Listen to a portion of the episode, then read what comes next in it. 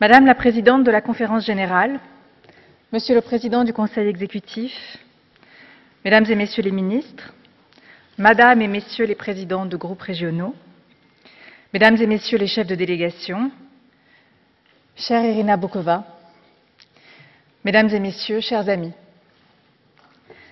je veux vous remercier d'avoir cet après-midi exprimé votre confiance, vos espoirs, vos interrogations parfois, et aussi votre lucidité sur la situation qui est la nôtre.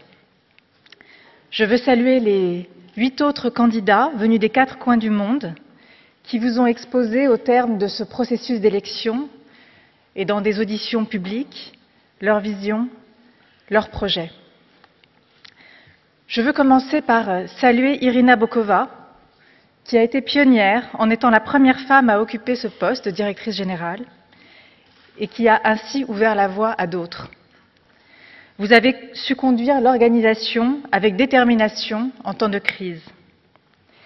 Je suis fière du travail que vous avez rappelé, que nous avons partagé pendant un temps, moi pour la France, vous pour l'UNESCO, sur la protection du patrimoine dans les zones de conflit. Lors de la destruction des mausolées de Tombouctou, des menaces contre ces manuscrits, lors des attaques contre les sites antiques de Palmyre ou de Nimrod, vous avez su agir et vous avez su appeler la communauté internationale à ses responsabilités.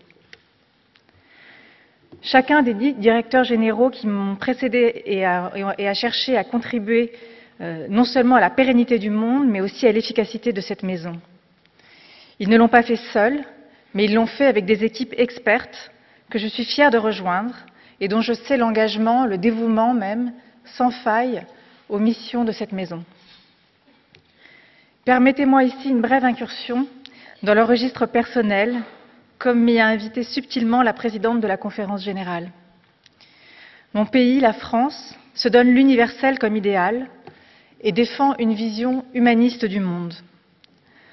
La France qui, euh, avec les mots de Léon Blum, a voulu accueillir le siège de l'UNESCO à Paris, dans la ville des Lumières, la ville des cinémas, du jazz, la ville des cafés. Un pays qui a été meurtri comme tant d'autres, dans sa chair, dans ses terrasses, dans une salle de spectacle, il y a deux ans exactement, le 13 novembre 2015. Ce n'est pas un hasard, et nous le savons tous, que ces attentats se soient déroulés justement dans des lieux de musique, des lieux de partage, des lieux où la jeunesse se retrouve dans la mixité et dans la joie. J'ai grandi en France, mais avec la chance de venir d'ailleurs, comme des millions de Français la France et le Maroc, l'Europe et l'Afrique, chères sœurs, le Nord et le Sud. Le Maroc qui a cet atout exceptionnel dans le monde d'aujourd'hui d'être fondé sur des racines multiples et de le revendiquer jusque dans son texte constitutionnel. Ce n'est donc pas un hasard que mes engagements professionnels soient tous marqués par le goût de la diversité culturelle, cette féconde diversité des cultures qui occupe une place de choix dans le préambule de l'acte constitutif de l'UNESCO. Dans le registre personnel toujours, je veux évoquer un souvenir, ma visite comme ministre à l'époque de la Culture d'un site préhistorique exceptionnel dans l'Ardèche française, la grotte Chauvet, où le peintre a utilisé le creux de la paroi de la roche pour souligner la forme, où le peintre a utilisé le vide pour donner à voir le relief, où le peintre a utilisé des techniques que nous croyons modernes et qui nous relient à lui de façon immédiate à travers les siècles. Cette grotte préhistorique, quand on y entre, on a l'impression d'entrer dans un atelier d'artiste, un atelier que l'artiste viendrait juste de quitter, mais cette grotte a plus de 35 000 ans. Elle porte un message que nous devons entendre, celui de notre unité, par-delà les distances chronologiques, géographique ou culturelle, une unité qui s'exprime si bien dans notre rapport aux arts. Mesdames et Messieurs, la période que nous vivons connaît des défis multiples, globaux, qui ne sont évidemment pas ceux de 1945. Des dégradations massives de l'environnement, l'obscurantisme, le terrorisme, la remise en cause de l'apport des sciences, les attaques délibérées contre la diversité culturelle, l'oppression, je dirais l'oppression encore et toujours des femmes, les déplacements massifs de population.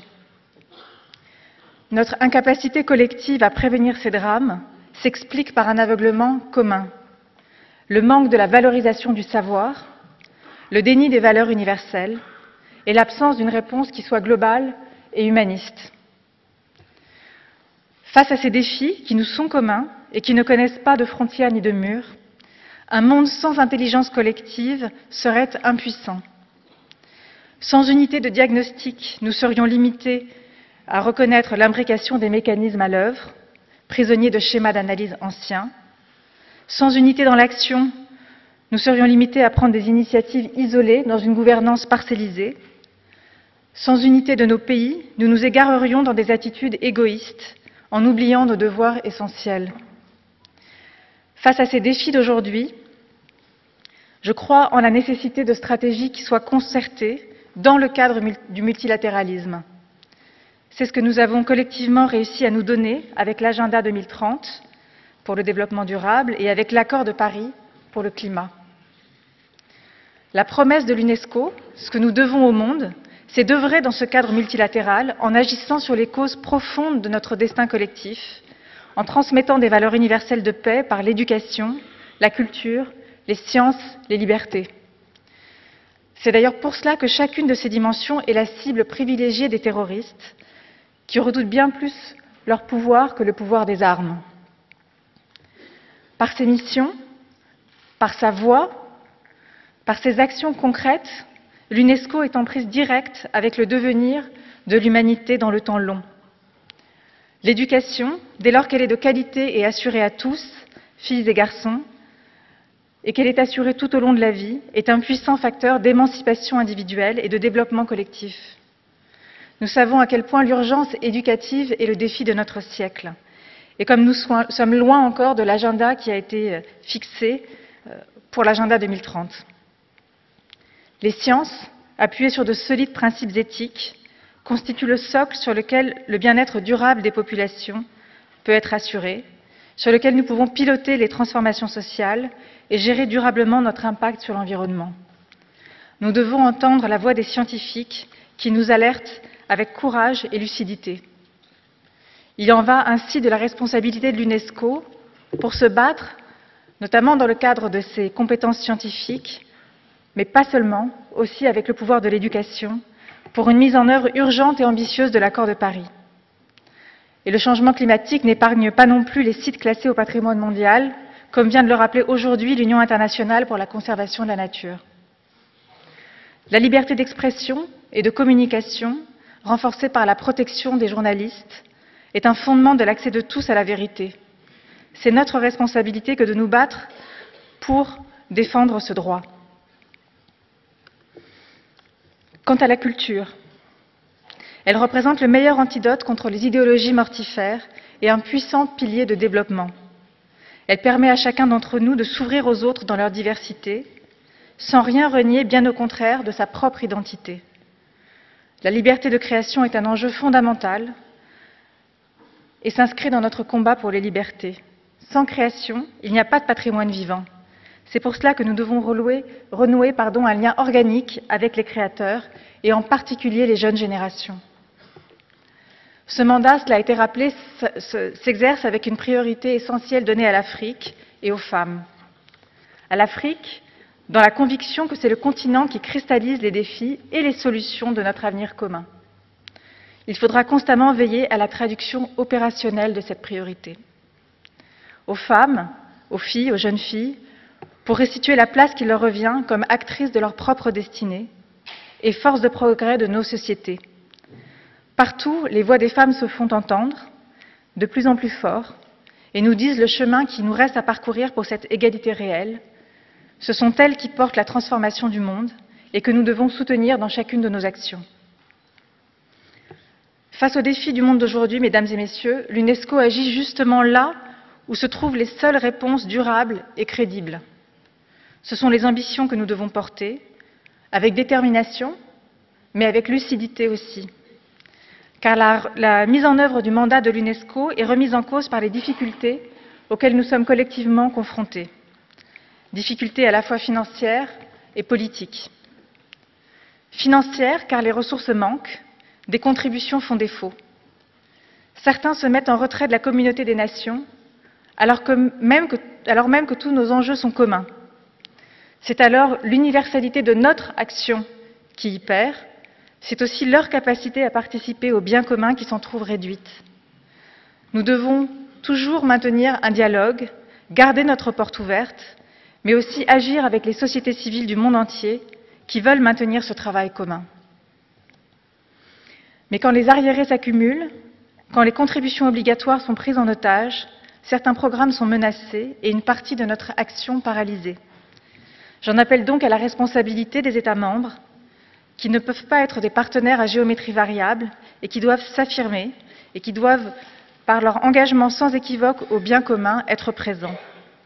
Je veux aussi remercier ceux qui s'engagent au-delà de leurs contributions obligatoires. Dans ce moment de crise, je suis convaincue qu'il faut plus que jamais s'impliquer dans l'UNESCO, la soutenir, chercher à la renforcer, à l'améliorer, mais pas à la fragiliser.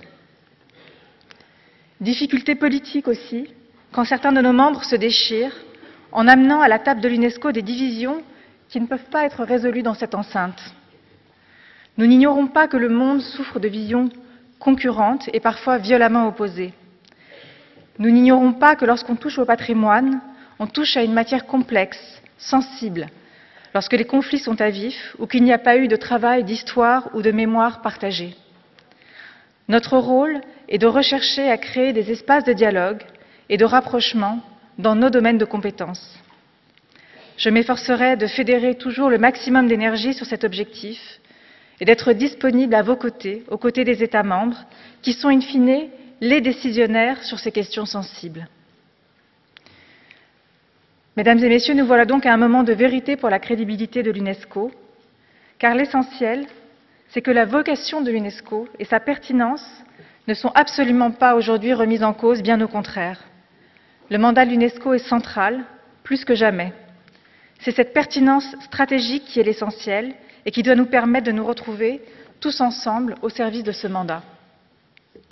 Il ne peut pas y avoir de solution sans cette unité et cette confiance retrouvée, et c'est ce à quoi je vais m'employer, car j'ai la conviction que ces objectifs sont à la portée d'une UNESCO réconciliée avec elle-même et revitalisée.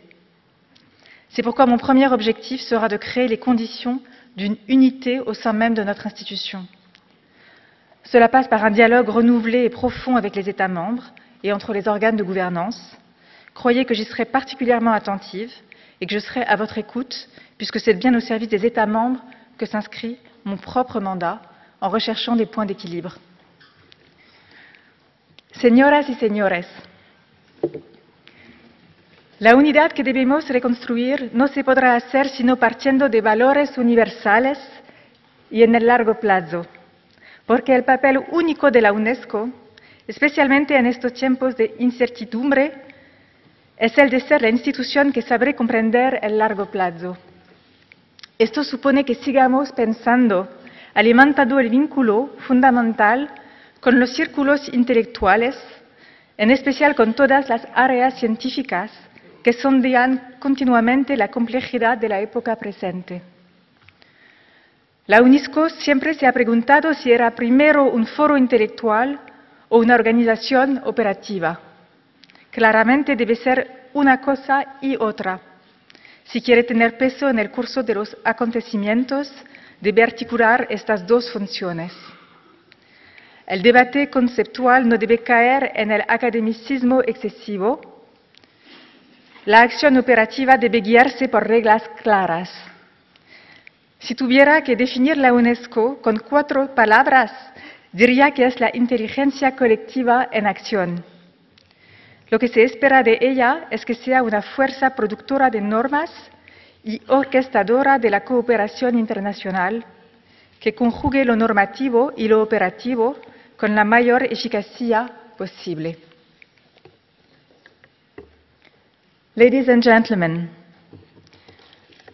our organization has clear skills to provide for the Agenda 2030 and for the Paris Agreement on Climate within the United Nations system. It requires from us more effort to build alliances with other stakeholders. UN agencies, of course, states, regional organizations, network of national commissions, city, cities, and civil societies. And to tackle the financial problems facing us, we must be able to identify and raise financing for labeled projects or those we identify as strategic. This means knowing how to build partnerships, whether public or private, global or local, while fully maintaining our values and ambitions. I believe in reinforcing efforts when seeking financing and I believe in coherent and harmonized management of relations with the various donors. We must also, of course, be able to keep improving our organization and operations. A wide array of programs can be seen as a sign of vitality, but also as a problem with setting and ranking priorities. Choosing priorities means being able to take actions on key issues. It means focusing one's effort on the areas offering the greatest chance of, of achieving tangible results.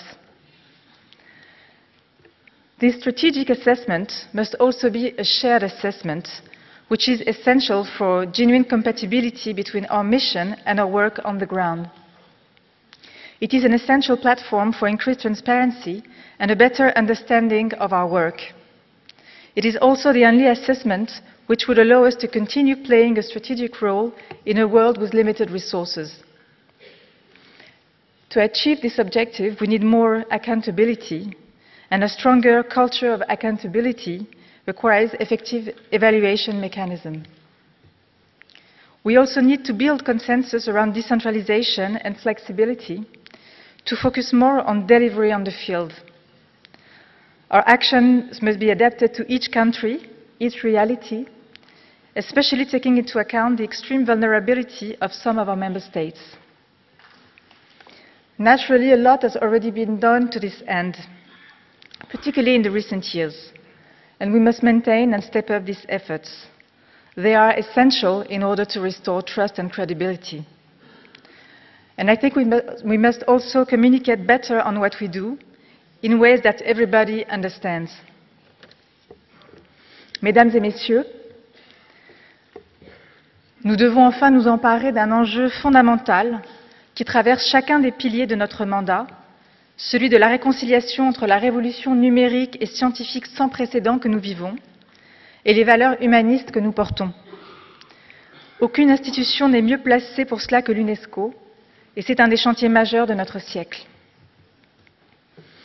Madame la Présidente, je voudrais conclure par un message de confiance et même de foi en notre organisation. En dépit des limites et des contraintes de toute nature qu'elle a subies, l'UNESCO a su démontrer, au fil de son histoire, une réelle capacité à apporter des réponses créatives aux défis de notre temps. On en trouve une multitude d'exemples dans les domaines du patrimoine culturel, de la protection de la nature, de la bioéthique, de l'égalité homme-femme, de la qualité de l'éducation, de la connaissance des océans, des risques hydriques. Dans chacun de ces domaines, pour ne citer que, les normes et pratiques mises en place par l'UNESCO constituent des références devenues incontournables et nous devons en être fiers.